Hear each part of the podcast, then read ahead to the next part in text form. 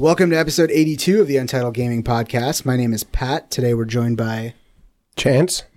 Rick. And Zach. What, are you just taking time off? Are you taking the day off of hosting and not introducing us? We have to introduce ourselves now? Yeah, I mean, why not? I pointed. That counts. That's not good enough, man. There are standards that we must adhere to as hosts. It's fine, all right? If this is your first time tuning in, welcome. We are a gaming podcast that aims to entertain as well as inform. We discuss the week's biggest gaming news, game reviews, impressions, and talk about the gaming industry in general. Of course, we don't only discuss games. We occasionally talk about movies, TV shows.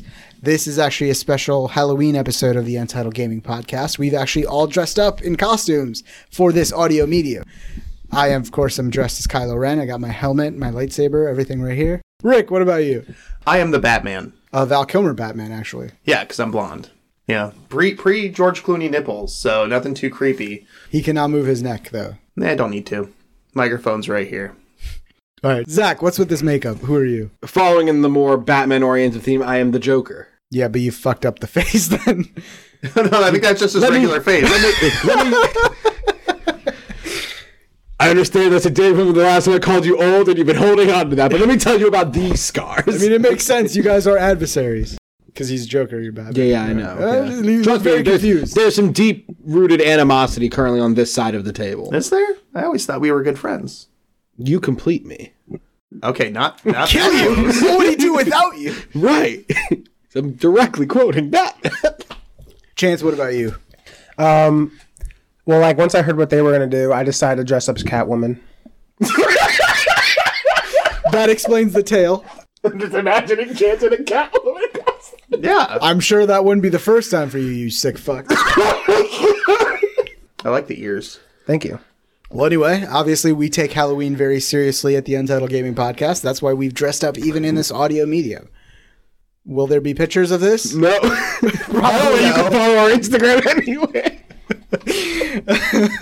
So this week we have a new format to discuss, and then we will kind of be going into a general discussion about next gen and whether or not it's worth it. Before any of that, though, what have you been playing, Rick? Okay, my list is it's not a bad list. I think last weekend I played Super Mario All-Stars, not the 3D All-Stars, the SNES All-Stars, which is just basically a remaster of Super Mario 1, 2, and 3 for the Super Nintendo that I played on my Switch. It's kind of a weird medium, but I beat Mario 1, 2, and 3. I think for the first time I ever beat Super Mario 3. So that was a fun little adventure.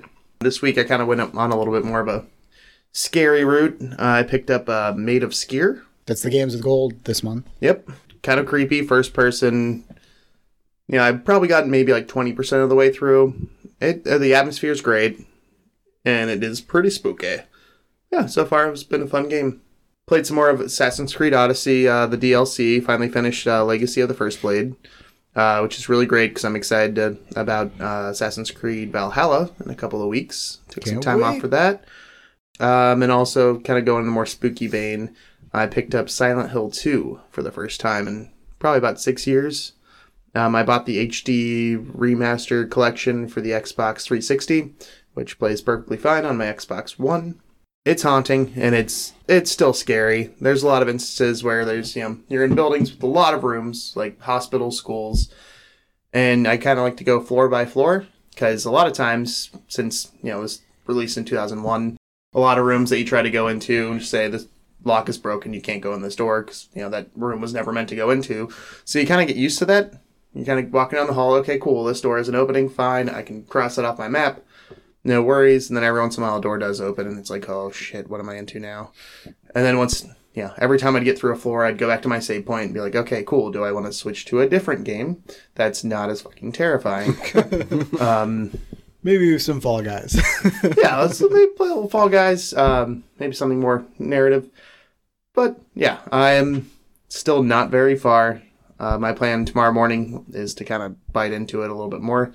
And also the worst part is, you know, wife's been going to bed pretty early, so I've been up like late at night, and I start hearing these weird noises. And yeah, horrible time to play anything. So yeah, and like I'm playing in my living room, and you can kind of see the street, and every once in a while, like a deer will cross by, or you see somebody walking their dog, and it'll freak me out. And then, yeah, I was in the hospital. I was going down, I killed this nurse in the hallway. because there's like scary, spooky nurses. He's talking about the game again. Yeah. And then I went to a room and I came back out. The nurse kind of came back, so I was like, okay, cool. I beat her down. Then all of a sudden I hear this noise. It's like a.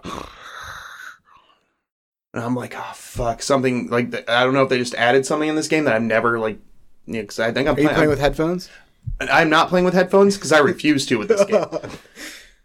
So I was kind of freaking out. I was like, okay, cool. So I explored the entire hallway again, like all these coves or alcoves and everything. And I was really freaking out. And I looked over and it's just my fucking dog snoring.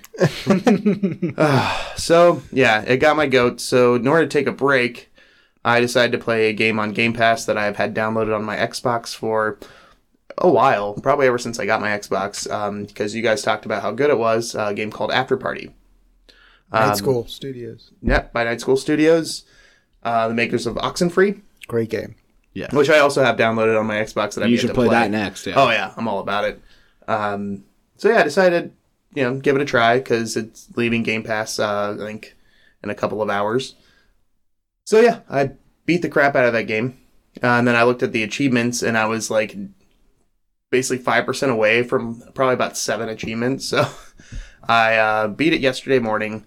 And I went back last night and this morning and got probably about 300 more achievements on it. It's a good game, fun little story, good comedic elements, and lots of fun drinks to drink. And yeah, it's a good time. Pretty well written. I liked it. Yeah, it was enjoyable. I'm really excited to try Oxenfree because I hear it's... Oxenfree, I think, is better. It is more spooky and more, like, dramatic. Yeah, it seems less, like, tongue-in-cheek as I got from After Party, which was great for what it was. Is it also like a 2D like walk around? Yes. Mm-hmm. Yeah, yep. It's mostly just walk around. There's occasionally a puzzle. Yeah, there are puzzles. There's dialogue choices and yeah, there's like occasional like maybe like super light like platforming kind of puzzle stuff, but it's way more deep rooted in like the narrative driven. Yeah, it's strictly the narrative and it works so well. Yeah. Well, After Party took about maybe like 3 hours. There was one I'd say point... Oxenfree is just the same amount. Yeah. All right, there's one point where like I had I don't know if it was a glitch. But I ran into an error where, I wasn't able to get to the next area at all, and I wasn't able to go back in the bar that I was just in. So I just had to, like, reload my save, and it was fine. So, yeah, other than that, really enjoyed playing that. That was fun, and it got me off of Silent Hill 2 for a while, and now I have to go back and play that game again. Speaking of Silent Hill, I'm really excited for The Medium coming out in December, because that heavily draws from Silent Hill. Oh, yeah, I believe they... Either have the same it's or the same similar. Composer, or it's got 2 separate composers for each of the worlds, and the Spirit World composer is the same guy who did Silent Hill, which is very interesting. That guy did all the composition for every Silent Hill game except, I believe, Downpour. And Downpour was the one that was not great. There's a lot of them that were not great. I'm scared. Zach, since you're scared, what have you been playing? So, in keeping with the theme of Halloween stuff, I have. Strictly not played any scary games. Yes, you have. Which one? Phasmophobia. I did play Phasmophobia, yeah. You lying sack of shit. Whoa. We did play a little bit of Phasmophobia. It's way less scary when you're in the van, and I preferred to stay there because I played 5 games, and in 3 of the games I died. One of which I spent 99% of the game in the van, walked into the house, and died a minute later. So we've been starting to stream stuff. We officially have a Twitch account. Go check it out. We're TugPod. We started by streaming Phasmophobia was like the first game. Mm-hmm. And then I think Chance has also been streaming. Well, he'll talk about it. Yeah, I guess I'll get to it in a second. But yeah, go subscribe to our Twitch or follow or whatever the hell the term is. But yeah, if you were watching live, you could see Zach spent the entire time in the van, and then we had gotten all the objectives except the one that was take a picture of dirty water. So we're trying to antagonize the ghost to come out and attack us just so the water in the kitchen changes to dirty water. And that's when Zach decides, you know what? I'll go in too, right as the hunt starts. So as you know, if you've played the game, when the hunt starts, the door shuts and is like locked, so you can't leave. You have to hide somewhere in the house. Me and the other person we're playing with online, I think that was Minnie at the time, right? Yeah. Because if you talk, the ghost will also chase you. We're both like, run, and then we just ran. And Zach, I thought, was behind me. No, I was. So on this one, that was because we were in the house. We ran, And I ran into the bedroom. You ran into the bedroom. I followed. And then I ran into the closet. And then you ran into the closet and the door was closed because you had closed it. And I didn't know what the button was to try to open the door, which is just a click and drag. So I panicked. I turned around and I saw like the ghost like flickering. And I was like, ah! And then it killed me. And there were like the hands on the screen and stuff like that. So that scared the crap out of me. And Pat was like, I have played like 20 times the games that you have, and we've died the same amount of times. Like, I played the one game and died.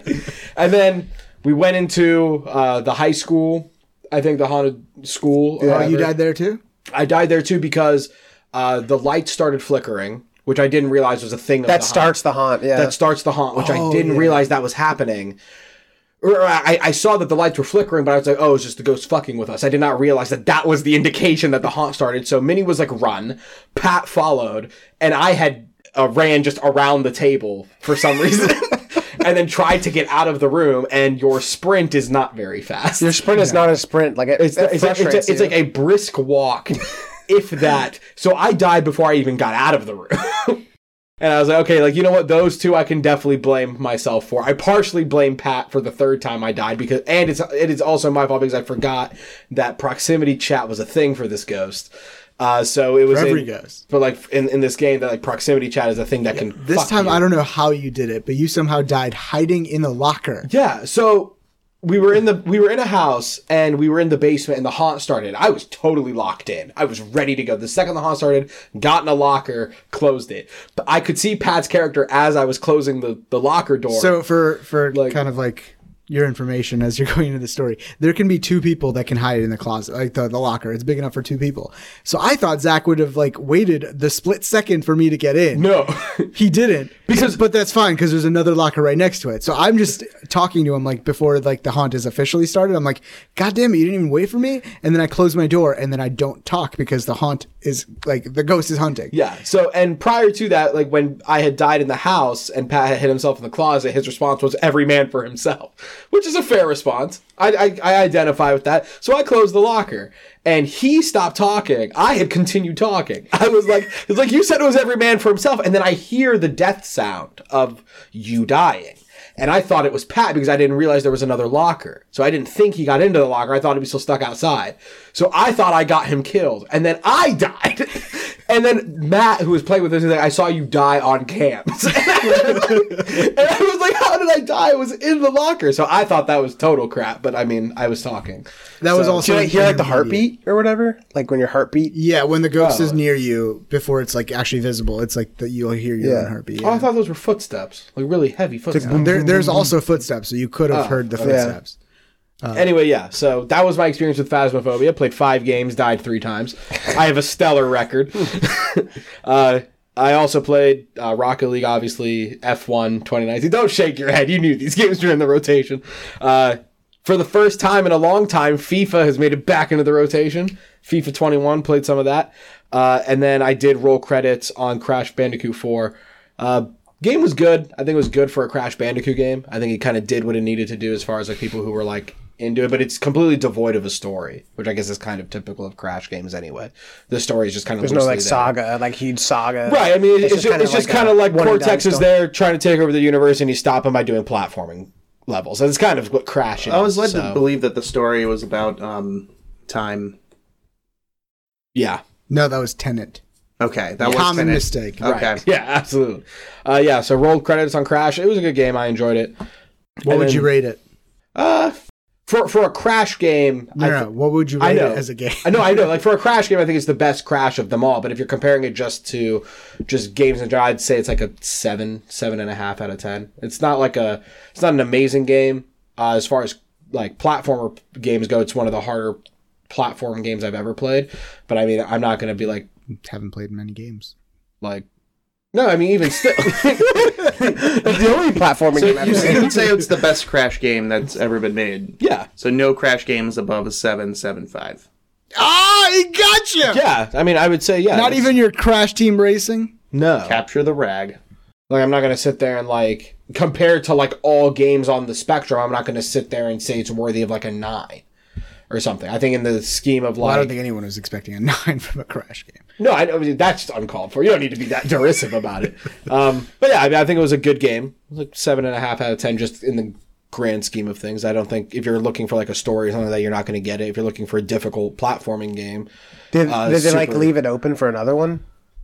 I'm sure they're going to make a shit ton. This is Activision. Yeah, I mean, they left it open, but that's just because there's not really a story. They can kind of do whatever the heck they want. Like in Crash 3, they trap Dr. Entropy, Uka Uka, and Cortex in the fucking space-time continuum. And they're just, now we're just out of it. Like, so. And then the last game we played, me and Chance did play a little bit of Baldur's Gate, which I know Chance will talk about. So, I would like to get more back into that. We had a little bit of fun, but we played it kind of late, so we didn't play too much of it. Yeah, I mean, like, I want to get back into it, but unfortunately, a lot of games are coming out right now. I mean, and this is early access, and I'll add more to it. So maybe when they do some big update, we can go back to it. Yeah. I've been playing all my normal stuff, like League of Legends and WoW. Like Pat mentioned, I've been streaming. I guess just kind of like testing it out, just trying to figure out, my setup personally, like how I, get my streaming ready so it just looks better when I do it and I do it right. So yeah, we're going to keep adding on to that. Yeah, reach out to us, which games you want to see us, obviously stream. This was kind of the Halloween season, so I thought Phasmophobia, it's actually Halloween tomorrow. Is there anything else you... I mean, I haven't really been... I played 20 minutes of Watch Dogs Legion. Yeah, I mean, I'm going to talk. So pretty much just the tutorial, but I guess we'll get into that here in a second. Yeah, so I mean, obviously, I played Phasmophobia. We've kind of already talked about that. It's a fun game. Check it out. I see it more as like a puzzle-solving game versus an actual horror game. I know Zach is not of that opinion, but... That's just because, like, I could find anything even remotely scary to be full-on horror. So don't take my opinion into account as far as a horror game is concerned. Yeah, and then, obviously, Watch Dogs Legion came out today, so I've actually put some time into it. I'm about 2 to 3 hours in.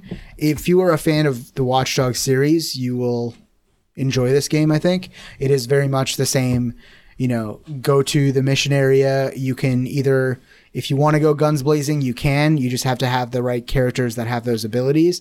But what I like to do is I like to go in with my spider bot. I like to hijack cameras and then kind of complete the mission without ever stepping foot into the area. I did that with Watch Dogs 2, and I really liked how that worked, so I'm going to continue doing that with Watch Dogs Legion. The cool thing is, obviously, if you've known anything about the promotional stuff that's going on, you can pretty much recruit any NPC. I haven't seen one that's not recruitable yet. And the way it works is you have your profiler, which has been a common item in like all the Watch Dogs, where you scan people and it gives you like a brief history. In this one, everybody is procedurally generated. They have a backstory, they have a profession, but they also have abilities, things they're good at, like strengths, weaknesses. Some say that they're a gambling addict, so occasionally they'll just lose a bunch of money, which is like a flaw. Some people are, they have a loyalty card at a certain store, so they can get a discount at that store. So it's like a lot of like cool little perks and stuff that you find. So kind of like however you want to make your team. So do you like randomly come upon like higher level characters, or do you have to like get them in certain situations? So the way it works right now is I have not seen a high level character just on the ground or like, just profiling random people. When it's a Ubisoft game, so they have the different districts or the boroughs of London, and you do certain tasks to take down CTOS in that borough. Once you do that borough becomes defiant against Albion, who is the private militarized police force in London. Once you do that, that's when the elite or the higher people start becoming more common. And then you get one as soon as you do a defiant thing. So I was like the first borough I liberated or I made defiant. I got this lady who hacks stuff from further away, is faster at doing it, and has an ability where she can cloak herself. So not like a super, like, it's not like a spy or anything, but the more I do that, I'm sure the more high level people will start popping up. But it's super fun. And so far I'm playing on Xbox One X. I did run into some bugs where it has been a little glitchy, where I've seen frame rate drops. I've seen, I got on a motorcycle and I'm just driving and it kind of hiccups. where it'll freeze for a second, and then like the loading of the world will catch up, and then it'll unfreeze, and then it'll like put me back where I was supposed to be. Kind of annoying. It's happened to me like twice so far in my 3 hours. I'm not sure if like the game was just, I was also moving stuff to my external hard drive when that was happening, so maybe that was the cause of it, but I'm hoping next gen fixes all these little hiccups, because I want it to be like a stable 30. They've already announced that next gen will not be 60 FPS like Valhalla is reported to be. So that's a little disappointing, but they are adding ray tracing. They're just going to make it look prettier at 30 FPS. I just hope it's a stable 30 instead of dropping down to like the mid 20s, like I've seen with Legion right now on the One X. But yeah, I'm definitely going to play more of it. It's a fun game, and I will let you guys know when I play some more. That's pretty much all I've been playing. Some housekeeping. We are changing up the format of the podcast. So previously what we've done is we've had the three major topics where we discuss each, and then we break it up into the segments of community questions and not so news and subpar subtitles. What we've decided to change it to gear it more towards the discussion side of it is we have changed it to Not So News 2.0. So this is where each of us will bring a news story or like a recent thing that has occurred in the gaming industry to the group, and then we will discuss it within a 5-minute limit. So it doesn't have to be 5 minutes. It's up to 5 minutes. So it's not exactly fast, but it's not slow either. Not Slow News 2.0. Not everybody is going to have a news story every week, so it's not like this is going to be something that we have 4 different things we talk about every week, but in this case, both Zach and Chance felt strongly about a certain thing, so they are sharing a topic. But I will keep the time. Yeah, we'll just briefly talk about it and kind of go into more discussion side of it instead of just spitting the news back to you. So do you guys want to start there, Zach and Chance? All right, Zach, start us off. It's probably the biggest news that's come out in the last week or so, and it happened very recently. So what Chance and I are sharing as far as our news is the announcement that Cyberpunk is being delayed again. I want to preface everything I'm going to say with the fact that I understand that the delay is a decision that they made, and if that means we're going to get a better game out of it, then yeah, by all means do it. I think we've been pretty consistent about that as a thing. Obviously, we want the best game possible, so if that means it gets delayed, that's fine. And also, this is going to come up in the discussion, so we should just address it right away. The death threats that are being sent to the developers are completely unacceptable. That's just not something that's okay in any stretch of the imagination. But I think what's most upsetting, what I was particularly peeved with, is just kind of like, the fact that it was delayed in kind of the way that it was, where that like you had their promise that was like, we're not delaying it anymore. And I guess it's just kind of unfortunate timing that there was that one tweet that went out that the person's like specifically asked, hey, I'm putting in time for work. To get work off or whatever, is this game going to be delayed? And they were like, full guarantee, no, this game is not getting delayed. And then not even 24 hours later, it was. That's just unfortunate timing. I get it. So that was the social team member, like the person who runs the social account for Cyberpunk, responding to that. Yeah. As we've learned, it was the higher-ups' decision, and the employees didn't even know about it until the day it happened. No, I understand that, but like my response to that is, and I understand that that might just be kind of how it works at CD Projekt Red, but your social media team, who is the people directly responsible for conversing with the fans, should be, if anyone, outside of the direct higher-ups, obviously, because they make all the big decisions, so obviously they're not going to know instantaneously. But your social media team should be the first people who know. But that's what I'm saying. I think they made that decision that morning. I know, but the optics are so bad. Like, it looks so bad. Yeah, it's unfortunate the timing of that, but like the social media person didn't know. Yeah, and the game's gone gold. They've announced it went gold. Which, yeah, I know. Which used to mean no more delays, but right. In the world of like day zero, day one patches. It's rare, and it was interesting looking at, I was actually reading a Q&A between the creator, the devs, and the CEO of CD Projekt Red and their investors. The way they were answering the questions, they were like, we didn't need to delay this game, but we chose to give it extra polish.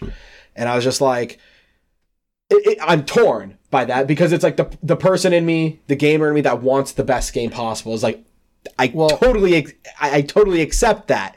But then the other part of me is just like, God damn it, why?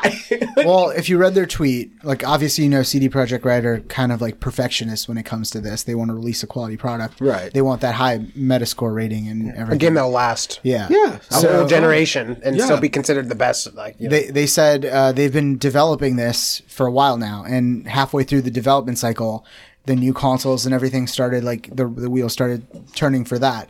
So at some point, like, a good percentage of people who are going to be playing Cyberpunk are going to be playing it on next gen.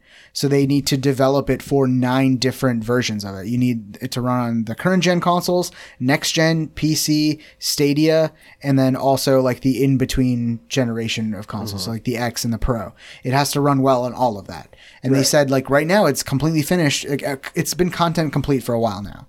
Yeah, it's just bugs fixing and everything, and it runs okay on it like runs well on PC and next gen. Current gen, like the Xbox One normal and the PS4 normal, is where it's having issues. And they're like, there's a good chunk of people that have those consoles. Right. 2 people here have those consoles, so they want it to be a quality product for everybody, not just the people who have the higher end consoles, which I think is admirable. Instead of just releasing a shitty product and then be like, oh yeah, the patch is coming on this date. Like, I know. And that's where I'm torn, because like I was talking with my friend at work, who he and I were like avid gamers and stuff like that. And I think he put it best. He's like, we can still understand why the delay was made and accept it and be angry about it. Like, those things are not mutually exclusive. Yeah, like, I mean, I don't think angry is the right word. Yeah, I was disappointed about it. Yeah, it was disappointing, and I think, like, just kind of... I think the social media team, given the situation, did a great job of taking it in stride, because they were getting lambasted all day. I was doing it. I will totally concede that. And I don't feel bad about it either. Not to say that the social media team deserves it, but I think the devs do to some extent, because... For me as well, we've talked about it before, and this is kind of more on like the employer side of thing. I feel bad for the developers, because they do obviously want the best game possible, and they want to release it on time. It's obviously never any developer's intention to not release the game on time. But I feel bad for them from a work standpoint, because now with it going to December, they're basically going to be in crunch for like 8 months, because they kept trying to meet deadlines. So they were crunching for those deadlines, and then the deadlines got pushed back. So then they continued to crunch to reach those things. So I feel bad for them from that standpoint. I understand that's completely part of the industry, and they should be prepared for that as people who work in that industry. It still doesn't make it suck any less. I do feel bad for them from that standpoint, because I know it's a lot of extra work that they're putting in, and it's hard work that they're putting in. I know they're going to be compensated well for it, but that doesn't mean like the physical and mental toll it can take on them won't be significant. And I know the CEO has been in some hot water, because he had the statements were like, the crunch isn't that bad, and the employees were fully on board with the 3 weeks or stuff. And then there was an internal email where he apologized for that. I think this is just a poor choice of words in a statement. I don't think CD Projekt Red or the CEO or anybody has bad intentions. I think he's just trying to kind of sit there and trying to like tame the waters and like trying to... Yeah, they want to put out a quality product, but they also want to meet this deadline of having like the holiday release to get those sales, because we all know like how important that is. That is how important that is for sales. Plus you have investors, and you know nobody wants to work that much, but you know it's just the reality of the gaming industry, and anytime you have a deadline like that coming up, that's going to happen, especially with games where like the second you release the game is not the end of that development cycle. You still have patches, you still have bug fixing and like updates and stuff coming out, DLC. Chance, what are your thoughts on this? I have the similar feelings as Zach does about this topic. Obviously, the death threat's ridiculous. Something similar happened with Danny Green. Why did you post them then? I didn't. Okay, I want to say that the day of, I tweeted all those Cyberpunk related tweets. None of them were close to death threats, and I don't feel bad about tweeting what I tweeted. I think it was just kind of like, I was frustrated, but I don't think I said anything necessarily malicious. If you guys follow the TugPod Twitter account, Zach was tweeting out some they weren't even malicious. They were not. They were filled with profanities. My God. I actually don't think I cursed in any of that. I was proud of myself for that. I think I very well could. He doesn't think. So it was hate fueled. It was not hate. Hate is an incredibly... And I kind of got on his back for that, because I'm like, yeah, you aren't directly tweeting out death threats, but you understand the mob mentality and escalation. Yeah, but I don't think I escalated it that far. Why to add the point to that? Yeah, sure, one tweet maybe, but you've tweeted like multiple times. You're feeding the fire, Zach. Yeah. I'm stoking it a little bit. TugPod cares. TugPod does care. And we care about the developers. We also care about the game just getting out. It will get out. So you just have to have some fucking patience, dude. Just breathe, relax. There's plenty of other games out. There's Watch Dogs Legion. You should buy that. I have it. You should play it then eventually. I will today. I think you need to officially issue an apology to the CD Projekt Red. Yeah. Do you want me to do that right now? I think it's only fair. And I think it's a stand-up move. Nobody likes it. Oh, you'll just say it on the pod? Okay. At CD Projekt Red. I don't know why I put the at in there. I am sorry for... You're talking in tweets. I'm talking in tweets. Hashtag my bad. CD Projekt Red and Cyberpunk developers, I'm sorry that I got mad at you. I'm sorry that I got caught being mad at you. You douchebag. I'm sorry. That's where they go to with most apologies. I still don't necessarily feel bad about sending those tweets, but I do apologize for sending those tweets. Because I guess, stoking the fire is not obviously a good thing, especially when it can lead to death threats and stuff like that, which are obviously unacceptable. But I mean, when I saw it, it was disappointing because I sent it in our Slack group, and I was just like, I'm not surprised that it got to that stage. I mean, I'm sure there were like people working on the game that were like actually pissed off themselves that it got...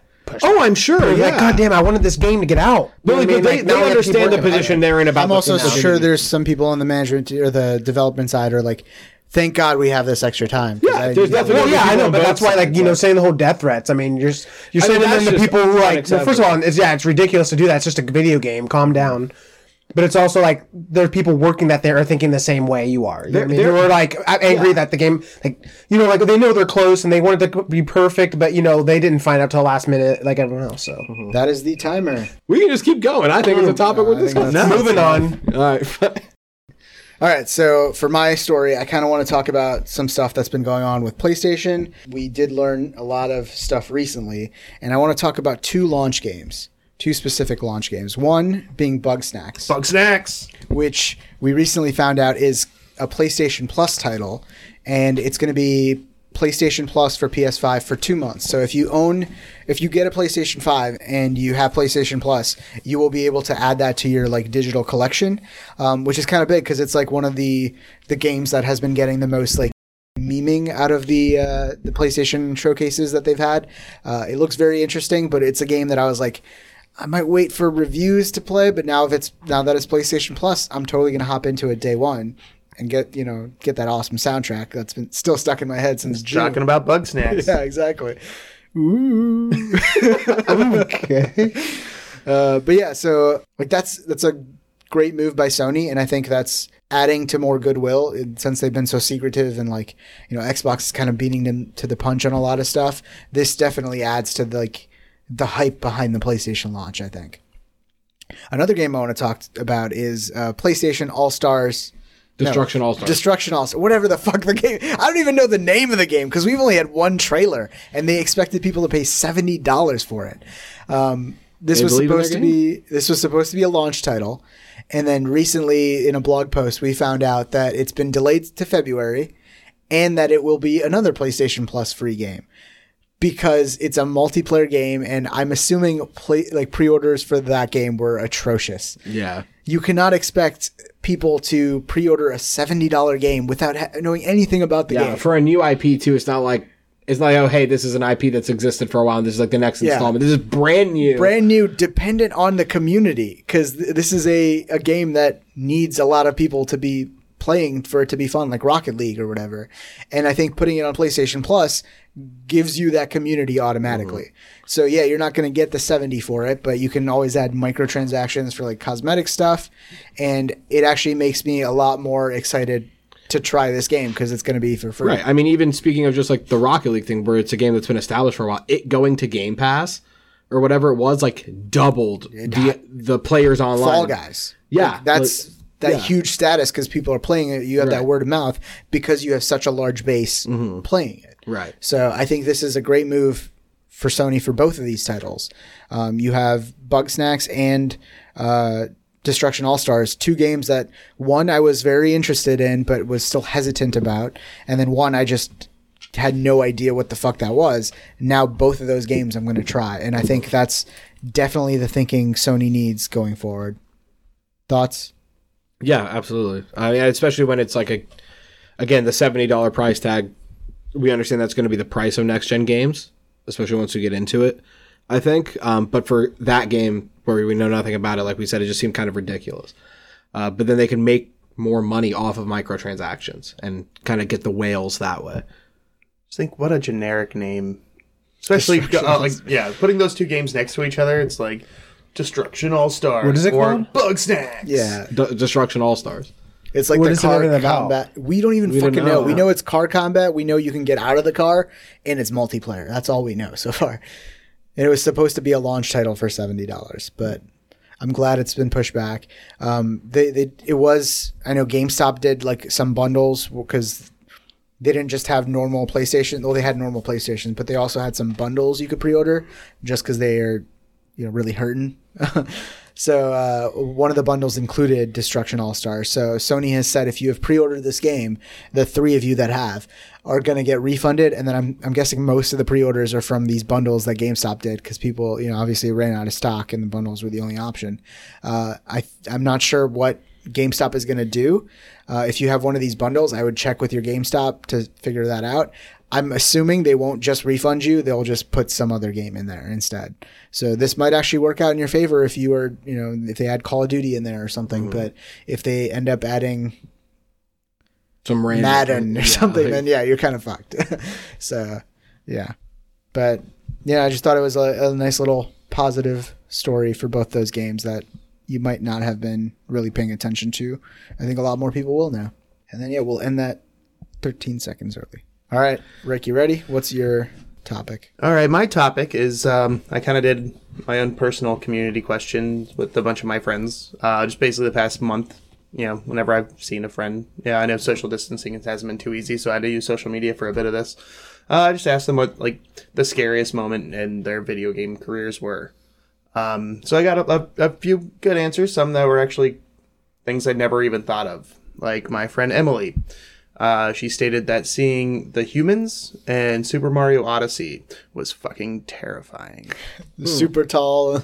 Yeah, and then right next to Mario, who looks like Mario? You always thought was normal height. Yeah, so now you question, Mario's, existence and kind of what is he? He's not just a regular human. So, yeah, my friend Emily found that fucking terrifying. My friend Rory, shout out to Rory. He grew up, he's a little bit older than me, even though I'm ancient.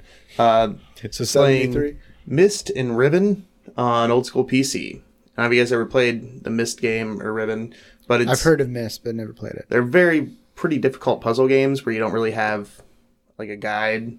Very, very creepy ambient noises. It's not this. I think they're meant to be scary, but just the atmosphere and the ambiance and just how technology was back then, kind of made you feel a little uneasy. They're first-person puzzle games. So I could feel that. My best man, Dan, his scariest video game moment was waking up after a night of drinking, and he uploaded his game of Oblivion, Elder Scrolls 4, and he was in a field with no clothes, no items, and I had no idea how he got there. He got drunk and played. He got drunk and played and lost everything. My friend Jaren, kind of a weird name, but Jaren. Putting him on blast on the podcast. The scariest thing that happened to him was in Final Fantasy VII, the original Final Fantasy VII. He spent a lot of time leveling up the healer of the group, Ares. And at basically a third of the way through the game, she gets perma-killed. In the story. Oh, no. Oh, wait, what? This is a final... Spoiler alert. Final Fantasy VII. Yeah, it's been out since 1990. Yeah, that's not a spoiler. Sorry. Everyone knows that. Oh, okay, cool. I mean, I didn't know that, so thanks for ruining it for me. But, And then I had a couple friends that were kind of up their own ass. One guy was Josh. Putting Josh on blast. I'll put Josh on blast. Fuck Josh. Oh my god. Hashtag fuck Josh. So Josh was I was about to get 100 kill streak in Battlefield, and then I thought I wasn't gonna get it, and then I got it. And it's fuck you, Josh. Yeah, fuck you, Josh. Yeah. Piece of shit. My buddy Jason apparently was playing Counter-Strike. And a couple of his teammates either died really fast or just left the game, and it was him by himself. And somehow he was it was really scary, but I came back and I won. And I'm all right, cool, toot your own horn. That's fine. I'm actually looking for genuinely scary stuff.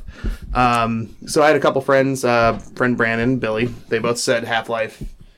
Just, you know, the atmosphere, the head crabs, you know, everything about Half-Life. Because it's a fun action game, but there are some scary moments here and there, especially in Half-Life 2. My friend David had another one of, you know, because he's kind of older like me.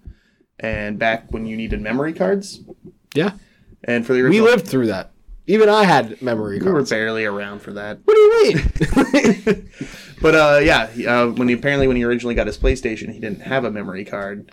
So he had to like leave his system on sometimes when he had to go to school. Nothing's more stressful. You never want that to happen. And you know, his mom would still be at home, so if she saw that he left it on, she would turn it off. So So that's actually funny because like me and my brother would do that sometimes because we'd have memory cards that were like full or something and we didn't realize they were full at the time, so we couldn't like stop the game to like switch the memory cards or whatever, and we knew our parents would do the same thing, so we put like a sticky note or something over the light so it wouldn't look on, so our parents wouldn't touch it. Yeah, I just usually put like a sock over it and kind of like hide it in the corner. No.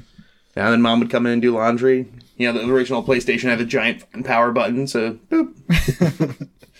All right, then some people had more logical ones, like the Iron Maiden and our Resident Evil 4, which is terrifying. The first liquor in Resident Evil 2 was also terrifying, and Sydney said playing Half-Life 4 during the collapse of the U.S. economy was particularly terrifying. Did that have to do with the fact that our economy was collapsing, or just the game? During like COVID and everything falling apart. All right, fair enough. All right. Do you want to go through ours? Why not? Have it be transitional. Right. So kind of similarly on the lines of those memory card stuff, I would say one of mine would probably be loading up the first Mass Effect after like being like 80% through the game.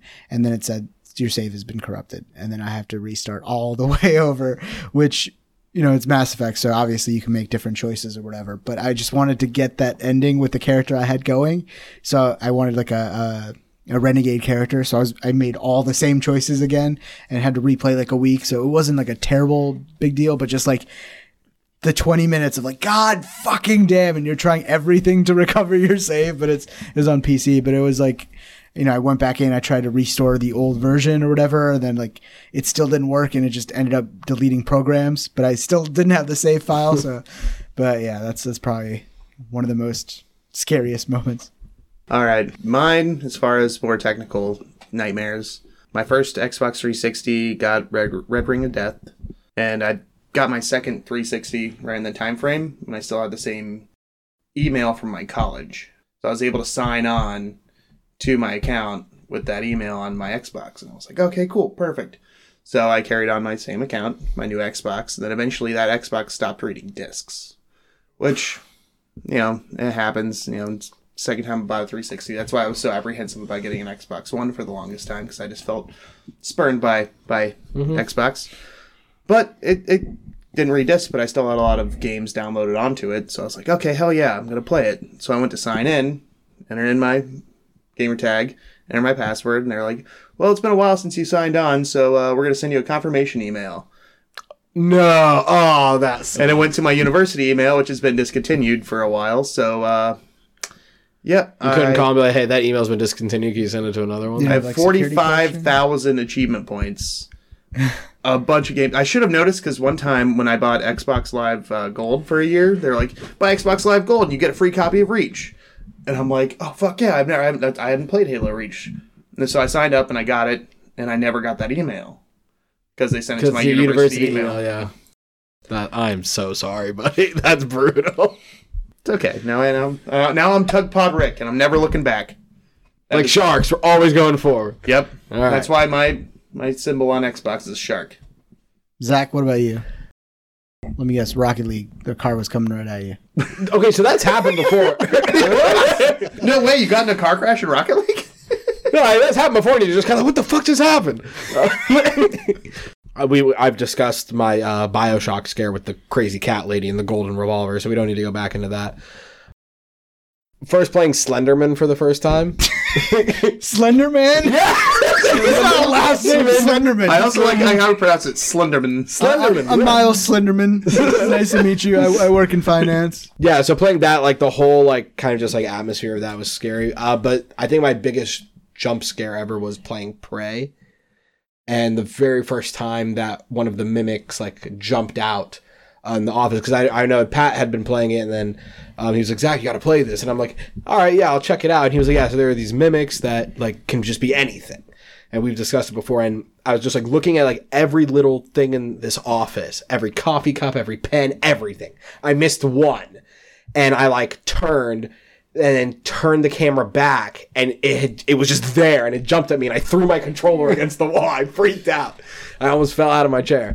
So that was probably the scariest, like, just jump scare moment for me. Oh, yeah, okay, I thought of one. All right, go ahead. It's actually Call of Duty. Scared me. Yeah, Long John Silver over here. No, zombies? No, not even zombies. It was, like, regular multiplayer, and I think I might have my, like, my volume up a little high, and I was just running, gunning, playing, and I think I just turned a corner, and guy with a shotgun in my face, like, one-shot me, just, like, bam, and I just wasn't expecting it, I guess. Like, I was just, like, focused. Yeah. And I was, like, maybe on a kill streak or something.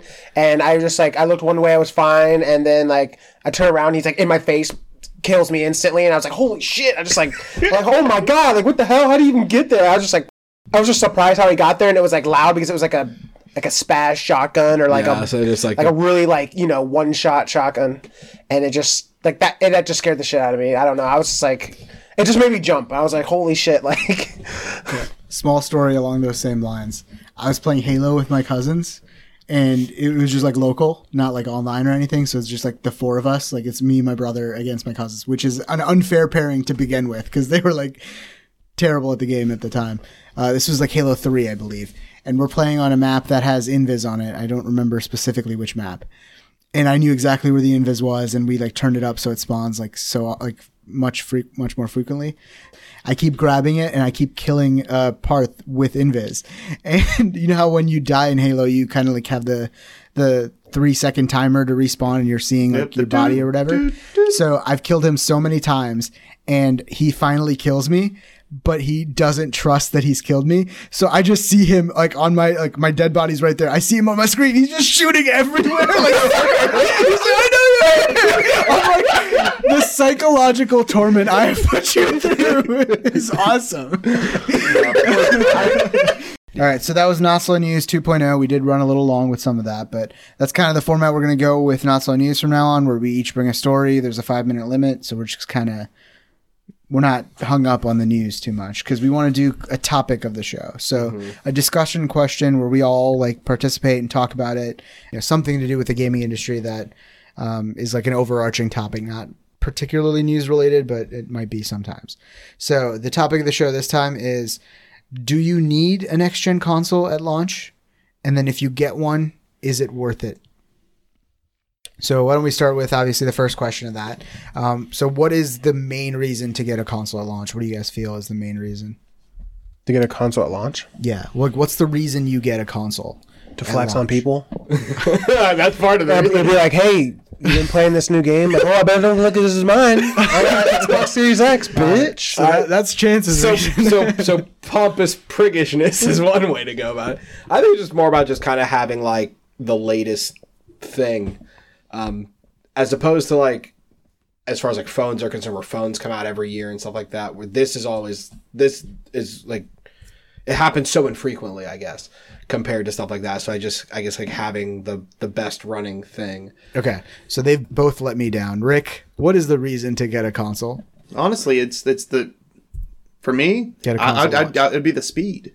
It'd be the features. The games, you motherfuckers. It's the games. Okay, yeah. Are you saying in general? Are you saying in general or for this year? Because this year is not the case anymore. No, I know. Not. But like that's why we're discussing. That's why we're bringing this up. Okay. What is the reason to get a console? I'm already beyond that though with this generation. But yeah, okay, yes. To answer your question, what is the main reason? The main reason in any console generation is for the newest games. Exactly. But like that's not the case this year, so we completely overlooked it. That's why we're talking about it. No, I know, but we're primed for that. God damn, you fucking idiots. So I kind of just want to talk about the games you can only play on next gen. So correct me if I'm wrong, but I think I've only found two. with all the delays and everything that's happened. On the PS5, it's the Demon's Souls remake. And on the Xbox Series X, it's the Medium, which is not even at launch. That's like a little bit afterwards. So those are the only games that you need to play on a next-gen console that are not going to be available on a current-gen console. Obviously, you have new games like Spider-Man, Sackboy's Big Adventure. You have the upgraded versions like Valhalla and all that stuff. But those are all like transitional, right? Exactly. All those games, you can, if you have a PS4 or an Xbox One, you will still be able to play those. So you're talking specifically next-gen only titles at launch. Which is just Demon's Souls and the Medium. And the Medium is not even at launch. So not much of a reason there. Like last gen, we had, you know, Rise. You had Dead Rising 3. You had on the PlayStation side, you had... Killzone Shadowfall, you had like Resogun. There were titles that are like, these are only available, like multiple titles that are like, these are only available in the new gen. Right. This year, that's not the case. It's mostly everything with backwards compatibility and everything. It's like, you're going to be able to play your games better. And here's a couple of titles. I think it's not going to be until 2021, 2022 is when you start seeing games that are next gen only. So in my opinion, you don't need to have a next-gen console at launch. I think you should get one eventually for the next-gen only games. Obviously, we know Rocksteady has announced their Suicide Squad game is going to be next-gen only. Mm-hmm. That's the only one I know of so far. Maybe Starfield, but I'm not 100% sure about that either. Yeah, I mean, it's definitely a weird kind of scenario we found ourselves in. Obviously, like kind of with COVID and everything getting delayed. But also there's been this this kind of emphasis on backwards compatibility, and this like transitional thing where you don't want to leave gamers behind on the generations and stuff like that. So it's almost kind of like this weird kind of catch-22 that Xbox specifically has kind of found itself in with this emphasis on like everything being backwards compatible.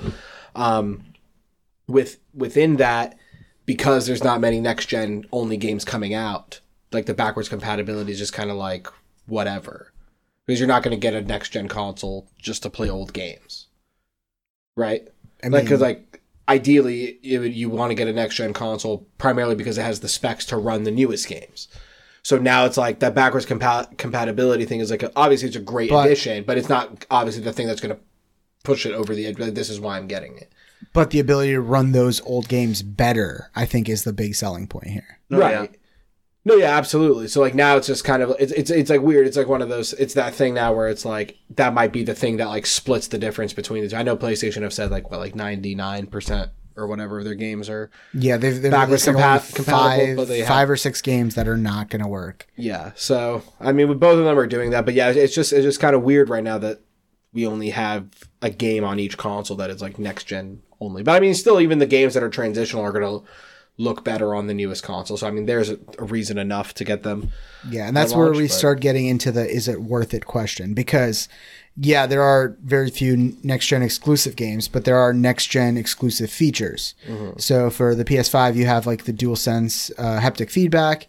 You have, obviously, backwards compatibility. You have faster loading. And then the quieter console, which I think is going to be an underrated feature. I think that's huge. Because the PlayStation 5 or PlayStation 4, I'm sorry. It's like an airplane going to take off in your room. Yeah, exactly. Like, I had to play God of War and Last of Us and all these games with headphones because if I didn't, I could literally not hear what was going on because the fan was so loud on the PlayStation. Oh, yeah. The headphones were a game changer this summer with Final Fantasy VII Remake and then Last of Us 2. It's like I really got to hear the games for the first time. And that's why, like, we've seen some people, you know, obviously the PlayStation is in consoles or is in homes right now. Some influencers and stuff have the console. They're testing it. They can only talk about specific stuff. But from everything we've seen, we don't have any reason to believe that this will be as loud as the PlayStation 4 was, which is thank God. Right. Like, that's the reason the PlayStation 5 is huge, just to keep that cooling in check and the fan not getting too loud. So yeah, that's obviously a benefit on that side. With the Series X, you obviously have still faster loading, still backwards compatibility. Along with that backwards compatibility, you have auto HDR, which I think is going to be the underrated feature of that console, because just seeing like Fusion Frenzy or GTA and stuff being run on the Series X with HDR, it's just it looks so much better. And I'm super excited to jump into some of those old games that never got HDR. Just having it, you know, the system doing it. And then quick resume. That looks like an awesome feature in itself, because I don't know about you guys, but I play a lot of different games at any one time. You know, I'll jump into a multiplayer game like Rogue Company or Siege or something while I'm playing like the big Watch Dogs, and then I might, you know, jump into I'm in the mood to just fuck around in Red Dead or something. So like constantly jumping between, like not constantly, but like very frequently jumping between multiple different games. And especially something like Red Dead that takes minutes to load would keep me from loading up that game. Right. But like if it's in quick resume and I can get to it in 8 seconds exactly where I was, that's huge. Huge selling point, yeah. Yeah, absolutely. Exactly. And I think that is definitely going to be a feature I use a lot. What about you guys? Yeah, I think I'm the same way, where I like to play like kind of multiple games at the same time. I don't burn out easily, but it's tough for me to kind of sit through like 5 or 6 hours of just the same game. I just kind of become stagnant. So I do kind of hop around, where it's like, oh, I've been like mentally engaged for like 5, 6 straight hours. I need to kind of like decompress. I'll like hop into Rocket League or something, because that's super mindless. So to be able to switch back and forth by that is a huge selling point. Chance, what about you? What's your like one feature of next gen that like you look for? Like that's the reason I want a console. Well, me personally, it's all about the fluidity and the graphics of games, like just getting better and better. Games looking really, it's all like by the look, in my opinion. Like for example, Valhalla is available on both, but if you have a next gen console, it'll be 60 FPS at 4K instead of 30, which does make a difference. It'll look very smooth, like it'll look really good, and like that to me, that's important. I know, like obviously, games don't need to be graphically amazing to be a good game, but it's nice to have, like, you know, games run very well on a console, you know, and it doesn't have to be a PC. It can be on console and it run like that well. Right. To me, that's the selling point, I guess, for me. So like going back to what you said, like I feel like it depends on what kind of game you are. If you're hardcore and you know that is enough for you, then do it. But if you're just casual, like you don't need it at launch. Brick, what about you? Oh, I'm really excited for the Xbox Series X, of course, because I'm really excited for my Xbox to look more like a box rather than a flat rectangle. They've mostly all been flat rectangles. So having it be more like a box is definitely on the positive side. But, yeah, joking aside, honestly, right now I'm not really too inclined to jump to next gen right away. My TV isn't really top of the line, and most games are going to also be released for Xbox One for quite a while, like Halo Infinite, Cyberpunk, yeah, of course, Assassin's Creed. Yeah, it's something I'm definitely going to save up for and get eventually, but I'm likely beginning of the year. I did try to pre-order one, and, you know, GameStop just kind of put me on the wait list. I remember I was working, I was throwing sugar into a beer and just kept looking at my phone. There's more sugar in the beer, looked at my phone. Yeah, it just didn't work out. So I am excited, but at the moment, like, I think I'm fine with my Xbox One. The one thing that kind of not too happy about is, you know, I get a better trade-in value if I trade in earlier for a new console than later for a new console, probably. But it's $25. Yeah, I'll be fine. Yeah, I mean, I'm in the same mindset. It's not really a need right now. So obviously, especially if you know, the economy's not in great shape, you know, with COVID and everything. If you are in a situation where you can't afford the console, or it's not something that like is justifiable to you, completely understand. Keep your current console. At least like you'll be fine for at least another year before, you know, the games start becoming exclusive. You know, hopefully maybe if we get another stimulus package or something, you could spend that on the console, but it's not something you need. If you do have the extra cash, if you are an enthusiast and you want your games to look and run the best, I do think it is worth it. For me, it's definitely a time saver versus money type thing. I think the amount of time it's going to save me over the course of like 7 years where I'm not like waiting to load stuff on the old gen versus the new gen is going to be worth the money I spend on it. And I feel like it's not only just the console. Like if you don't have the, you know, I'm not saying top of the line, but if you don't have like a pretty good TV, to like get the most out of like the visual capabilities of the console, like why until you get a new TV or you plan on getting one, then don't bother, you know, just save your money for a while, you know, don't get it at launch. So I'm very like, I want the next thing. That's why I even upgraded my TV, which was 3 years old, because I wanted 4K 60. So I got the 77 inch OLED, spent a lot of money on that. Fuck it, why not? And if this was like what, 15 years ago when like the 360 and the PS3 came out, yeah, there were immediate awesome games at launch for both like those systems, even like PlayStation 2 and like OG Xbox, like wow. But now we're in kind of a little bit more advanced, where our systems that we have now are pretty damn good, yeah, and can play these games. It's just going to be a little bit easier on the next gen systems. And I think that is the trade-off, because when the Xbox One and the PS4 came out, it's like you had to say goodbye to your entire library, at least at launch for both consoles, and you're starting fresh. That's why they're like, we need to have games ready for people to play to make these purchases like justifiable to people. Like they need something to play, which completely makes sense. But now it's like you have literally thousands of games. If you missed this generation, or if you missed the opposite, like if you had just a PS4 and you didn't have an Xbox One, you can get a Series X, and now you have this huge library of games, even with just Game Pass, to play and like experience that you might not have gotten. And same vice versa, if you had an Xbox One but you didn't have a PS4, the PlayStation collection will give you a shit ton of games that are great. Right. So I think that backwards compatibility kind of makes up for that lack of games, but it's something that takes away the need, but it does add to the worth. Yeah, the consoles. Yeah, absolutely. And for me, it's just kind of like I knew I was going to get one eventually, like a next gen console. So getting it immediately didn't make a difference, because like, okay, I know I'm going to get one, so I might as well get it now. Yeah, that was more of like an instant gratification thing though, rather than like being patient. I think Chance, Zach, and I are all getting consoles at launch. Me and Zach are getting both. Chance is only getting the Series X. I'm just getting the Series X for now. Maybe like a month or two later, I might get a PlayStation if it's available. But. And then Rick is going to be waiting for both, which completely understandable. Yeah, probably like right after Christmas. Like not a lot of people know what to get me for Christmas, and it's going to be really easy for me to be like, all right, GameStop gift cards. Hopefully you'll be able to stock up the money. Yep. But and eventually, you know, hopefully be able to find one and then trade in my, you know, Xbox. Maybe I'll have a little bag extra left over, so I can probably get a digital PS4 or PS5 as well. I have a weird feeling they're going to be like, oh, well, like sooner than Xbox, they're going to be like, oh yeah, this game only PlayStation 5. And they're going to try to milk you because they're Sony. That's how they do it. That's why we love them.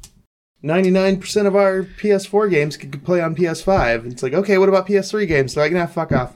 Where Xbox is like, oh, 360 games? Bring them on. Original Xbox? Fuck yeah, we can do that. And that's why I'm more inclined to get the Series X than the Series S, because you do have that disk drive. So you can drive and a bigger hard drive inside. Yeah, you can go to like GameStop or one of the mom and pop video game stores that are dying and be like, okay, cool, here's $50, and walk away with like 40 games for the 360 that are amazing games that, you know, boom, you have now. Yeah, exactly. So yeah, it's going to be an interesting generation though, and I'm really glad I'm like now with the whole backwards compatibility and the focus on this, I totally expect the next gen of consoles after the Series X and the PS5 to come sooner. I think it'll be like maybe 5 years instead of 7. And I think it'll still continue on the tradition of backwards compatibility. I think that's something you can't like turn your back on now, because it's like so ingrained in our culture as gamers. So that's interesting. Do you think that 5 years seems like a reasonable amount of time, right? Between generations? Yeah. Or they, if it might be the same amount of time, they might just do another mid-gen refresh like they did this year. So you'll get the Series X. Or like the Wii, then the Wii U. We're not going to count that as a generation, because fuck the Wii U. Zach. Yeah, that's pretty much our thoughts on want versus need. It's basically more just like, as of right now, it's not the games that are driving the necessity of the console. It's more features. It's more features. It's your quality of life improvement. Whether you're casual or hardcore. Convenience. Exactly. Yeah. Like regardless, I think like for me personally, outside of like the quick resume, I think faster loading times in general is a huge sell. Definitely. I think like I'm going to still keep my Xbox One X. It's going to be in my room as I'm playing Series X over here. And I'm interested in seeing the difference. Like I'll be playing Watch Dogs here and then I'll go to my room and be like, holy fuck, how is it not loaded yet or whatever. Right. So I think it's something like you probably don't pay too much attention to until you compare it to like the step up. Right. So, yeah. Again, sometimes I use those low times check personal, but yeah, I just check my phone. Sometimes I'll be like really into a game, and then I found out like, oh yeah, I was supposed to pick up my wife from that appointment a couple hours ago. Oh my god! No, she can drive. It's 2020. Women can do that. But if it was like an eye appointment or something, the guys would have. Like, yeah, I mean, like, I've had that happen a lot, especially just playing like Last of Us, which is a current gen game. Last of Us 2. There'd be moments where I was like looking at my phone, and then I'd look up and be like, oh shit, I had control of Ellie for like so long now. Yeah. I was just on Twitter. Or like Ghost of Tsushima. Like that game had ridiculously quick loading times. Yeah. Like seconds. I didn't even have time to pull out my phone. It was already on the screen. Yeah, but I mean, I was still looking at Twitter because that game was... I know, because you didn't like Ghost of Tsushima. But... So, yeah, that's pretty much our thoughts on that. Subpar subtitles. Wow! All right, subpar subtitles is a game we like to end the podcast with, although we haven't done it in a while, as Zach pointed out. Basically, we take the principle that game developers like naming their game with... name of the franchise, subtitle, like Doom Eternal or Assassin's Creed Odyssey. So what I've done is I've created a fake subtitle, and that's SUB-TITLE, and I've thrown it in with a bunch of real subtitles, and it's our panel's job to figure out which one the fake one is. You get, 3 points? 3 for the correct one, yeah. And they will get 3 points for getting the correct one. We've been keeping a tally of points all year. Zach, what are the points? As of right now, it's myself in first with 24, Rick close behind with 18, and then Chance third with 3. Yep, and then Rick is the winner of last year's... The reigning champ, as it were. So he's got the little ghost statue that he podcasts with. That is what is at stake, people, so step it up, Chance. It's too late for me. It's never too late. If you get 6 pointers from now to the end of the year, you could coast. I am just saving up for next season. Going to get my first round draft pick next year. So, everyone ready? Yep. Fresh Supply, Rise of the Cartels, Minerva's Den, Bachelor's Curse, B-A-T, bat, like emphasize on Bachelor's Curse, and then Family Disruption. So I'll read those again for those of you listening at home. Fresh Supply, Rise of the Cartels, Minerva's Den, Bachelor's Curse, and then Family Disruption. So why don't we start with Zach? I'm going to go with E. Family Disruption for Zach. Rick, what about you? A. Fresh Supply for Rick. Chance? I'm going to go with the obvious wrong answer. I'm going to do the Bachelor's Curse or whatever. I like it. Bachelor's I'm just tanking this year. Just tank. You really want that number one draft pick? Yeah. All right, and now for the twist. So, you guys have the option to keep your answers, and you will get 3 points if that is indeed correct, or you could choose to lay it all on the line and say that they were all real or that they were all fake. If you say all real or all fake, and that is indeed the case, you will get double the points for a total of 6. So I ask you, Rick, what do you decide? I choose A. All right, Rick is staying. Zach? I'll also stay. Zach is staying. Chance? I guess I'll stay. Chance is staying as well. Everyone has their answers locked in. Are you guys ready? Yes, sir. Blood, Fresh Supply, real game. Narcos, Rise of the Cartels, real game. Minerva's Den was DLC for BioShock. It was. Romancylvania, Bachelor's Curse. Real game. And then Nine Witches, Family Disruption, real game. I saw Bachelor's Curse, I think on Twitter. Somebody, like, it just came out. People were advertising it or whatever. And I'm like, that is totally fucking subpar subtitles game. Romancylvania, Bachelor's Curse. I think it's a dating sim. Minerva's Den. Which was C. So no one got points. So because it's DLC, it doesn't. It's not a subtitle. It doesn't count. All right. Thanks for listening. Remember, you can catch us every other Monday, possibly every Monday, on Google Podcasts, Apple Podcasts, Stitcher, or Spotify. You can also reach us with any questions, comments, concerns, talk about how Zach doesn't know anything about why you need a new console at the Untitled Gaming Podcast at gmail.com. Don't forget to follow us at TUGPOD on Twitter and at TUG_POD on Instagram. We also have a Discord channel that we just launched, or Discord server. Yeah. I guess it's called. Don't forget to check out the Twitch streams. Yeah, our Twitch is at TugPod. Discord is also at TugPod. Go to our Twitter. That has all the links for everything in our link tree. We also ask that you subscribe and leave us reviews. 5-star reviews for us. 1-star reviews for every other podcast.